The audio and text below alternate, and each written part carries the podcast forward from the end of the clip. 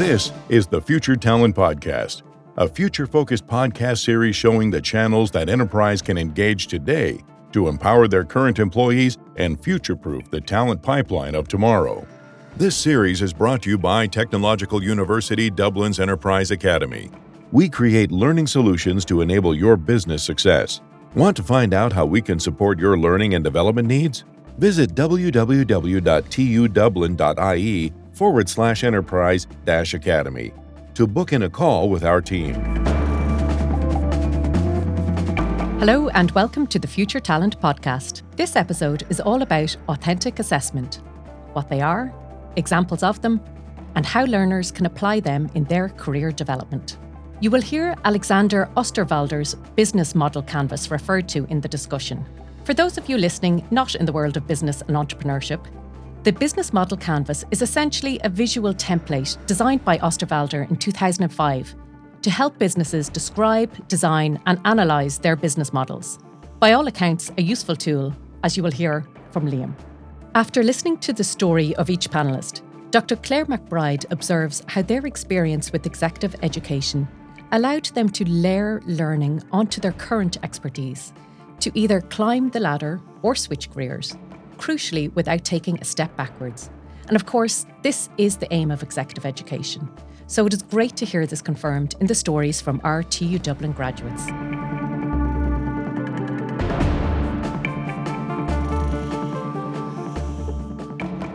I'm going to start with Liam Cronin, uh, CEO of the RDI Hub and more recently CEO of Regional HBAN.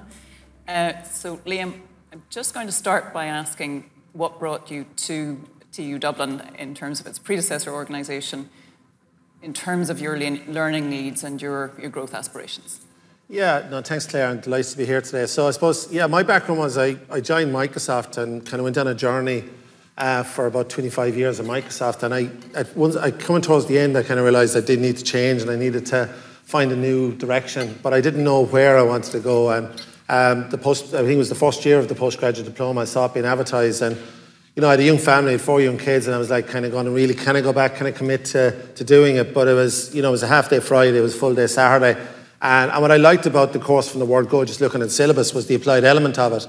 But I had massive trepidation because I was like, God, how am I going to go back 22 years since I've actually picked up a book? Four kids at home, wife is not going to uh, row in behind me, the whole lot, all these trepidations.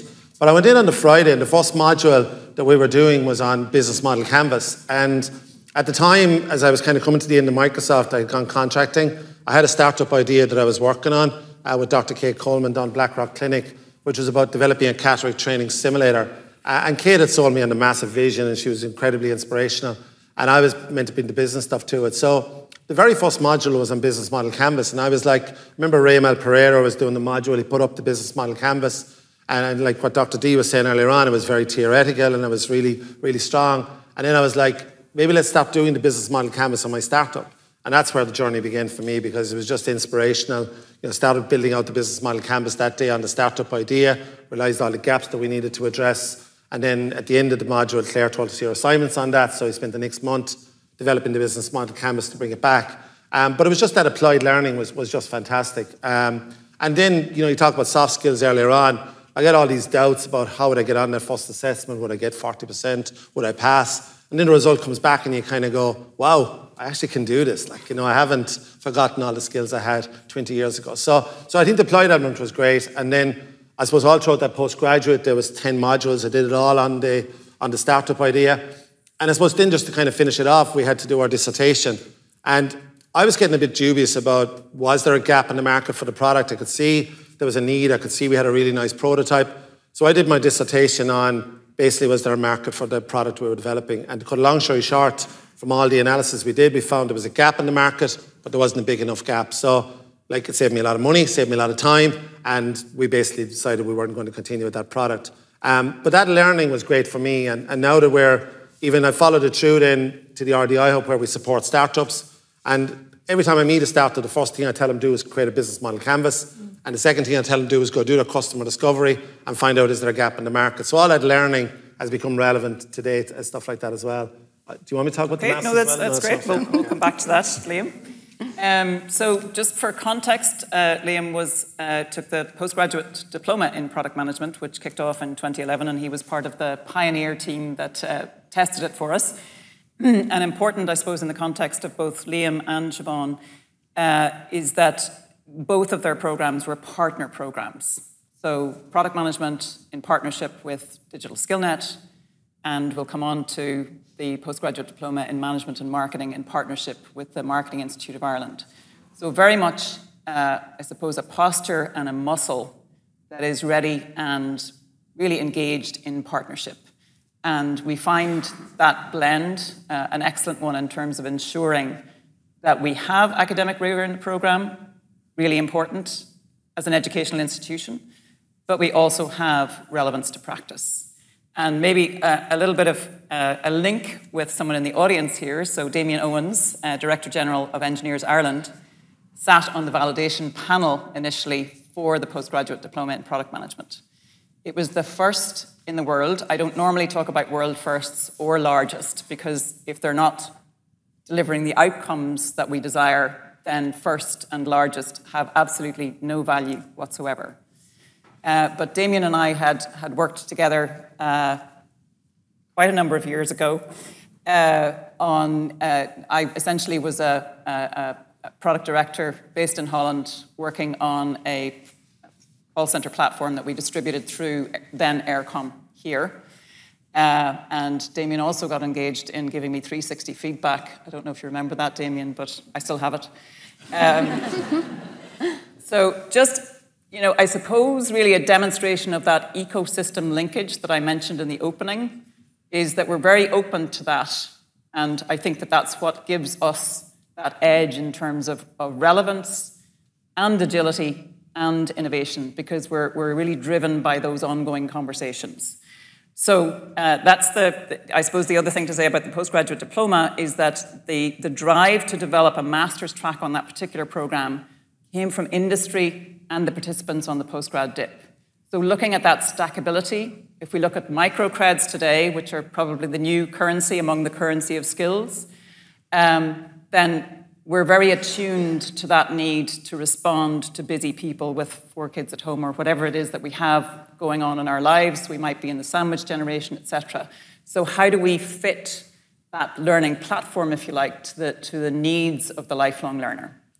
So, moving to Siobhan, who followed the path of the postgraduate diploma and uh, I think afterwards the master's in management and marketing. And just talking to us a little bit about uh, the interesting reason that took you on that journey. So, sure, yeah. Um, so I reached a point, I suppose, in like my mid to late twenties, where I was in a finance role and um, kind of staring down the path of maybe doing um, your financial accounting exams. Um, and if anyone knows me, they wouldn't correlate the two things, like my personality and, and that path. Um, I loved communication, I was really creative. I was the person in the office always organising the ad hoc after work things and, and social things. So um, I was kind of faced with a situation where my company was saying, you know, like, we'll support you if you want to do like your ACCA exams or anything like that. And I, I just had to take a really big step back and go, like, what do I want for my career? And I knew, I knew it wasn't finance. Um, so I asked our CMO to have a conversation with me at the time I was in Green Greencore. Um, and he said to me, you know, go back. And I was saying, maybe I'll go back to university and, and study marketing. Um, so I did my research. Uh, I ended up having a phone call with um, Dr. Leslie Murphy here and just explained to her, listen, you know, I have an undergrad, an arts degree, a Bachelor of Arts degree from Maynooth. Um, but since then, I'd kind of gone to Australia and I landed a job in finance, and it was all just kind of fell into place naturally. Um, this was the first time I was being proactive, I suppose, about taking control of my career. Um, so I signed up for the, the postgrad, as you mentioned. Um, I had a very uh, difficult challenge, I suppose, of the time at the time of kind of getting the first business opportunity in marketing. Um, so what I decided to do was do as much voluntary work as I could. Um, because everywhere you go, you know, you're in your mid to late 20s, you don't want to go back to a graduate salary. So you're trying to say, I've loads of transferable skills and I've loads of examples. So um, I started to, you know, spend my, my spare time that wasn't kind of in colleges trying to get experience up. Um, and a lot of that was done through like non-profits and charity work. So um, I finally landed a, a job. Um, it wasn't a graduate position, which was great because I couldn't have faced going back to, to square one.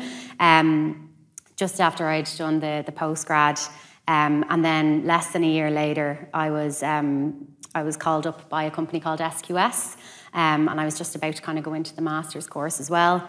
And and then I took on the, the first role in marketing that they had. Um, so I suppose if I talk a little bit about what I, you know, applying, I suppose, what I learned in, in the, the course. The first role I got, I was the first marketing person in that organisation. So it was a, a, phar- a pharmaceutical company. Um, it was a cooperative and they needed someone in the head office. So I had to basically go in there um, with no prior experience in work and kind of set up their marketing function with um, very little budget and just, you know. Um, but I had the confidence to do that because of what I'd learned on the course which I think is a really critical um, point, you know, that I, I actually felt comfortable to step in. In my interview, I did a full marketing strategy for them, you know, and they, they hired me off of that rather than kind of what I had um, experience in um, work wise. And uh, same thing then when I went into SQS, which was a much larger, larger organisation.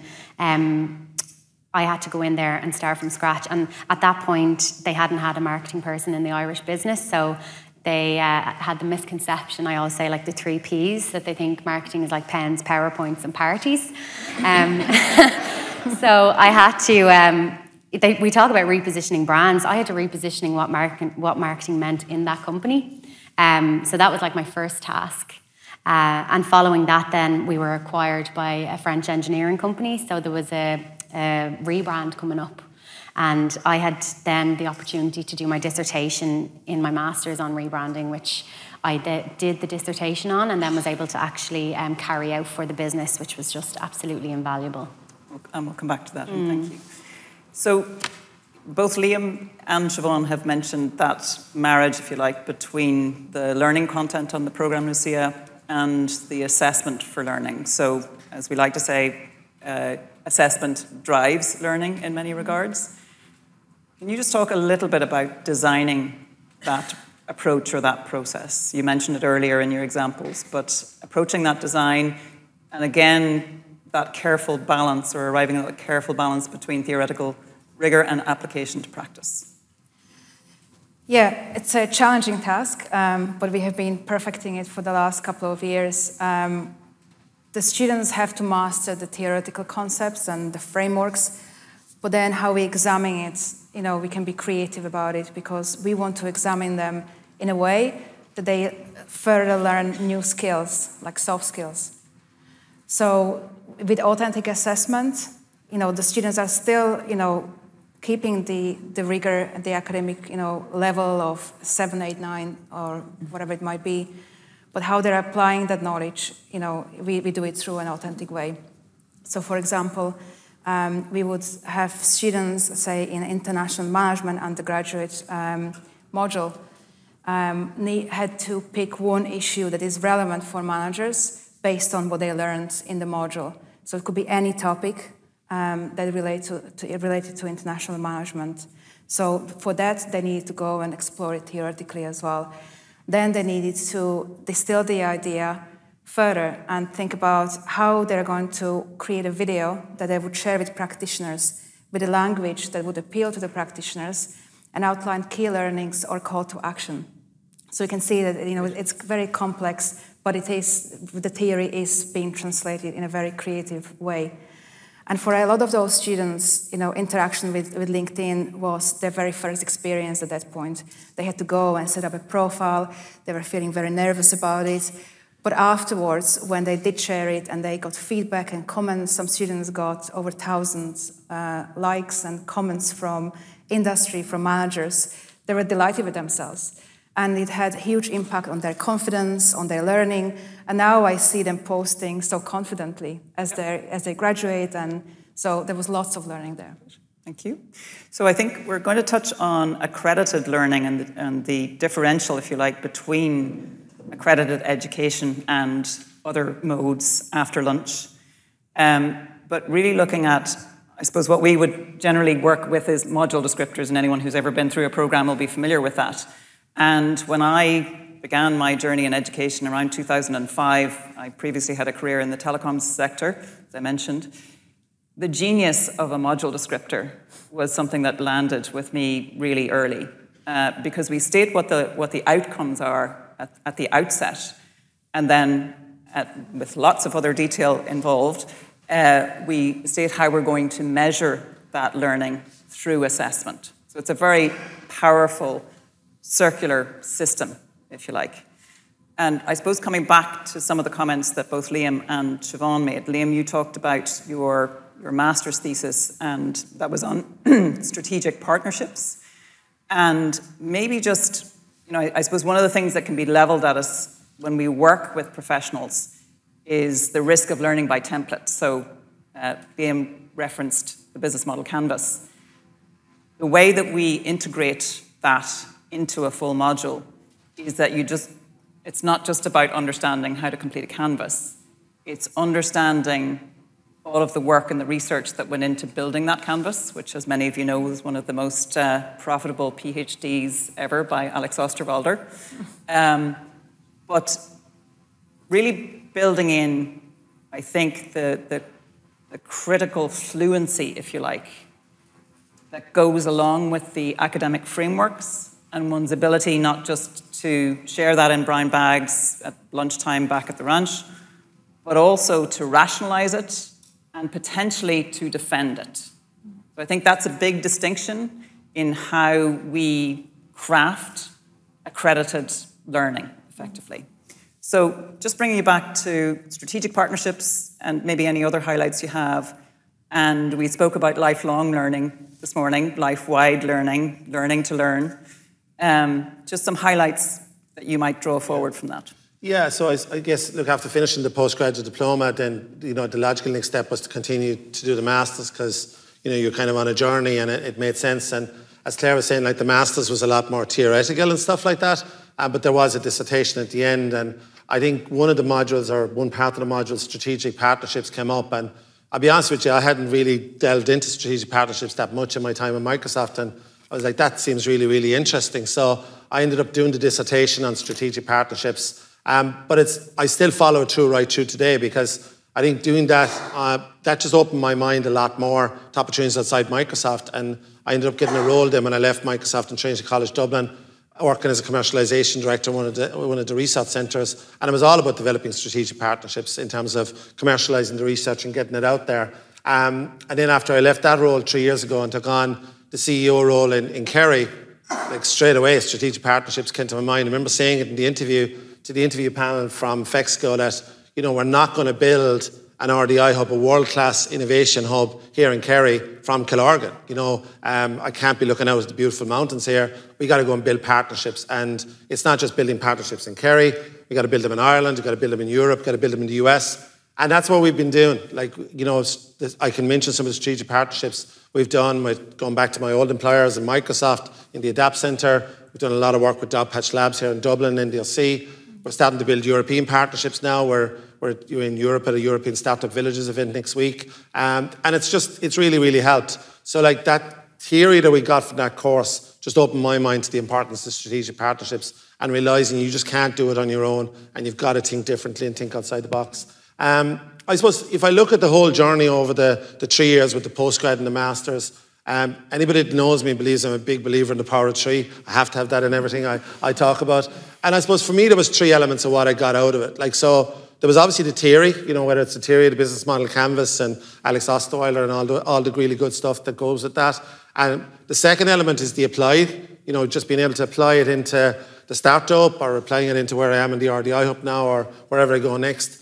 But then I think the third one that I think people don't recognize enough is the cohort that you're in the class with. Like, you know, and I, I was incredibly fortunate. I think uh, the first assignment, I remember sitting in the room and I think Claire was organising a little bit. I think she knew the dynamic that might work.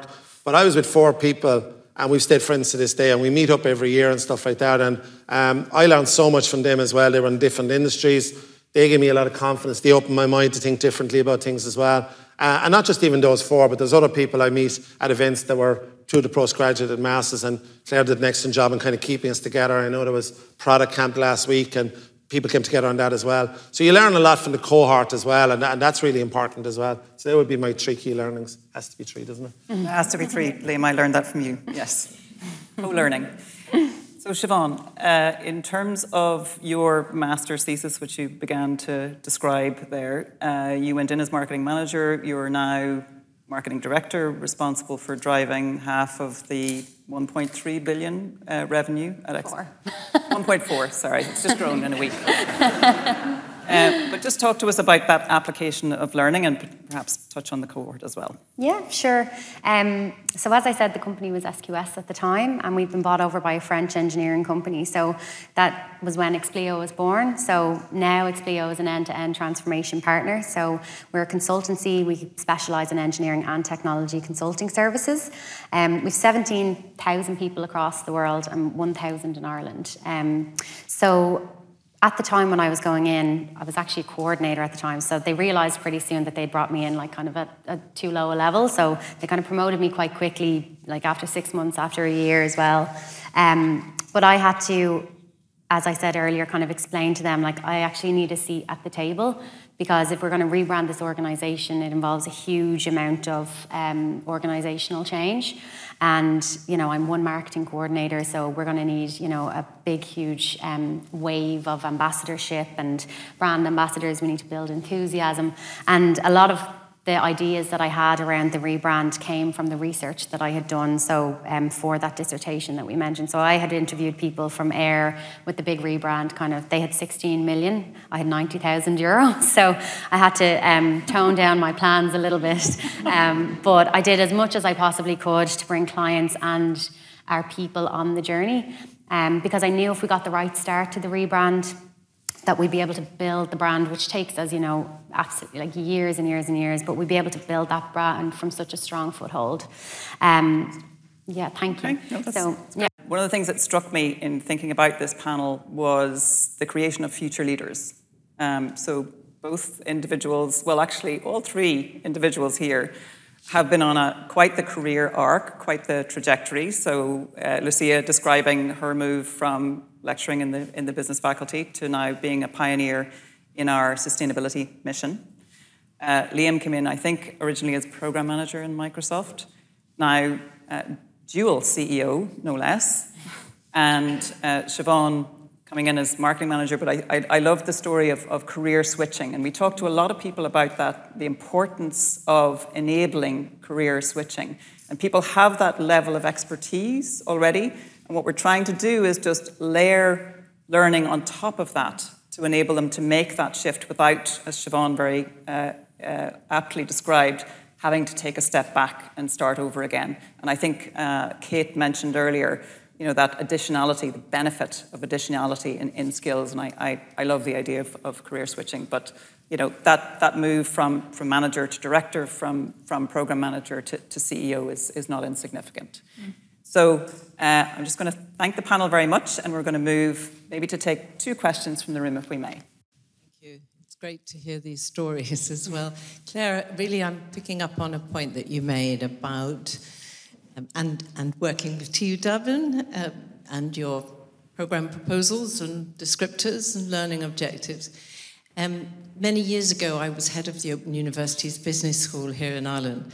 So I was schooled in learning design through the OU. And the simple lesson I learned was really deeply well thought through learning objectives. Then, how are you going to know what it is you want them to know and be able to do, if it is something they're supposed to be able to do afterwards? And then you bring in the content. That has proven over decades to be very, very difficult as a model for academics, and I know this from working with many universities around the world, because you come with a body of content and you say, This is what I want to, teach.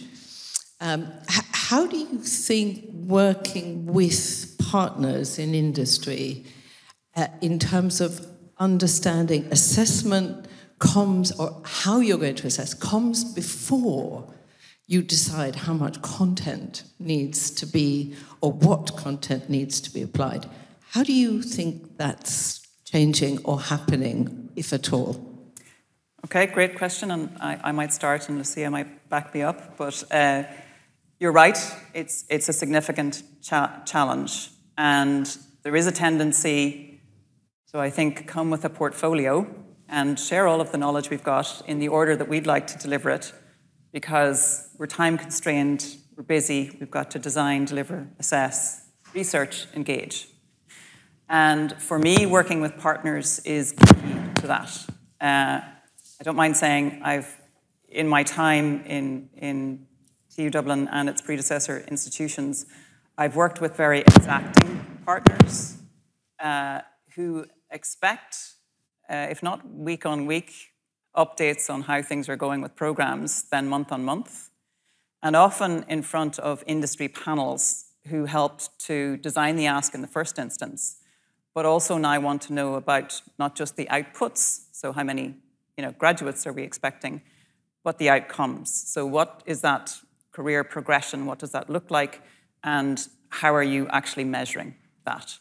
So, other than saying, you know, that, that it's, it's, it's self evident that it's really hard to do, and I devoted many, many hours to, to getting that right, piloting those assessments, pivoting them, iterating them, doing all of those things and actually, one of the challenges, and I might as well just be very open about it, is that you know we don't. That's often done in, in spare time because because there isn't enough time in the week to get that done. So I think it's it's really important in this era. I talked about that tsunami of change earlier. Of such a a, a clock speed of change, and and Kate, you know, illustrated that so beautifully with with her you know numbers there is that we're going to have to really think critically and differently about how we design those assessments and how we stand over them in terms of their validity. Um, Lucia, or any, any other questions or any observations? Oh, we've got, we've got two questions, so we might take those from the room if that's okay. For Citibank, my expertise is in user experience design and design thinking. Um, so, Liam, I was particularly interested that as part of your success story, you mentioned that on the course you identified that there wasn't a big enough um, niche in the market for your product, and part of that wisely deciding not to go forward with it was a p- big piece of this authentic assessment. Mm-hmm. That value of deciding not to go forward with an idea, like failing correctly and being encouraged to do that. Um, and I think translating that into real life, into the actual business world, is much higher stakes for people, and I think that the authentic assessment provides great opportunity for people to practice that. Um, and I know in Citibank that was a huge piece of feedback on our employee survey is people want to feel more comfortable that they can put an idea forward and then correctly decide actually no we shouldn't do that. That's not going to work. How do you kind of bring that culture forward in your role as dual ceo where you work now yeah, no, I, and I, I have a viewpoint on this that, that mightn't agree with everyone, but I think as, as, an, as a country, we've moved a long ways in the last 20, 30 years when I look at it. Because, like, when I started Microsoft, and I don't mind saying it, back in 1990, you know, we were, I was, we were scared to fail. Like, you know, we'd go to America and the attitude was, God, if we fail, you know, will they pull Microsoft back from Ireland to America? So you just didn't have that confidence. And over time, you know, you built a confidence and then you know, the Americans in particular always have the view of fail early, fail often. And, you know, they'd often say it's nearly a badge of honour to fail, you know, whereas we'd feel failure is a terrible thing, you know. And I, I think we've, we've grown up a lot as a country around that and things like that. And, and I, that's the, you know, we do a lot of work in the RDI Hub uh, with startups. We're involved in the NDRC program with, with Dogpatch Labs and PorterShed and Republic of Work. And we're continually encouraging people to do that customer discovery. You know, it's on our pre-accelerator program that we run for eight weeks we actually, every week, we expect the, the, companies that are on it to go out. If they're a B2C customer, they've got to do eight interviews. If it's B2C, they've got to do 16 and bring that knowledge back and really figure out if that's the customer segment you're going after. Um, but be prepared to move and, and, to, and to accept the learnings that are there and stuff like that. And, you know, we always kind of say like feedback is a, is a gift, you know, and if customers giving you feedback that you're in the wrong segment or whatever, take that on board. But you know, the design thinking principles, I'm a big believer in what you say there, and in terms of that kind of divergent and thinking and, and thinking differently. And you know, we're even running a course next week with a guy on, on, on creative, creative problem solving for teams and stuff like that. So, but I, my own personal view is, I think as a country, our culture has changed, that we're more accepting that we're not always going to get it right and it is okay to fail. Whereas 30 years ago, failure in Ireland was a terrible thing. You know, it was just like you were the worst in the world if you failed. Um, Maura O'Toole from Hi, BDO. I actually wanted to, to take the question back to the reward system within the third level sector itself. Um, and I wanted to ask about reward for teaching excellence. Because, yeah, I, I, knew that'd land well. So my my experience um, within the third level sector would lead me to believe that what is rewarded is research. What is not rewarded is teaching excellence. Is that how long have you got, Maura? Yeah. Not long, but I'm getting applause for it, so maybe we could try. No, well, I mean, I suppose the good news is, as as a university, we have a new uh, workload model in the workings, which I think may finally give a nod to uh, teaching excellence and engagement. I mean, we do celebrate it, it must be said, but in terms of one's career progression, uh, then there's a faster escalator running for those who research than perhaps those who engage. And I must say, we have three missions teaching, research, and engagement. I have met one or two geniuses in my academic career that can do all three well. I have some on my team. I'd, I'd like to salute them. But it's really difficult. And I, I think it is one of the things that we really do need to take a good, long, hard look at ourselves. As I say, we're doing that structurally and, and systematically at the moment, and I understand it'll, it'll come out as a model for us in October. Uh, but keep asking the question, Maura. Okay, so um, that just remains for me. I'm, I'm conscious that we, we might uh, take five minutes extra on the, uh, the next panel. Um, uh, we'll steal five minutes from the one hour uh, lunch break, but I do want to keep things rolling on time so that uh, we meet your expectations. And it just remains for me to thank sincerely my colleague, uh, Dr. Lucia Walsh, Liam Cronin, and Siobhan Smith. Thank you so much for your time. Thank you. And that concludes our episode today, looking at authentic assessment or applied assessment in executive education. I loved hearing both Siobhan and Liam describe how they applied their university learning to direct their future careers. Their stories echo Claire McBride's assertion assessment drives learning, and particularly how authentic assessment, focusing on real world tasks, will empower learners to succeed in the workplace. I will borrow Liam's power of three to summarise my own three key takeaways from this episode. One, the importance of theory, the need for theoretical academic rigour in education. Two, the application of theory into practice, how theory really only becomes relevant or comes to life for the learner through practical application. And three, valuing the cohort of learners you join. I really like this inclusion as we can learn as much from our peers in higher education as we can from our academic facilitators. The University Lecture Room is really a co learning space for all. So thank you, Liam, for this concise summary. I hope this episode was useful, and if you would like to chat with any of the team at the Enterprise Academy about future collaborations, please do get in touch. You will find our contact details in the podcast show notes. Until next time, Thank you for tuning in.